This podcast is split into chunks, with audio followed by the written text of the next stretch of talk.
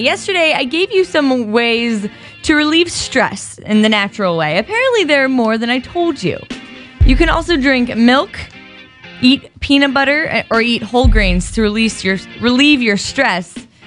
It works magically. Also, I found some natural ways to look amazing for years. You can stay beautiful by eating these things.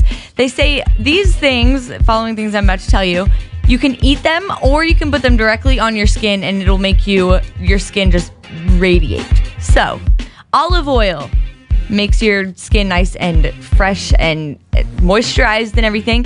Honey, it's antibacterial. It also treats acne and reduces redness. Papaya, it's, it's best for sensitive skin or exfoliating the skin. If you eat coconut, it'll relieve a lot of dryness and flaking. If you have dandruff, take that. Pineapple is also really good to eat, and rosemary is an anti irritant.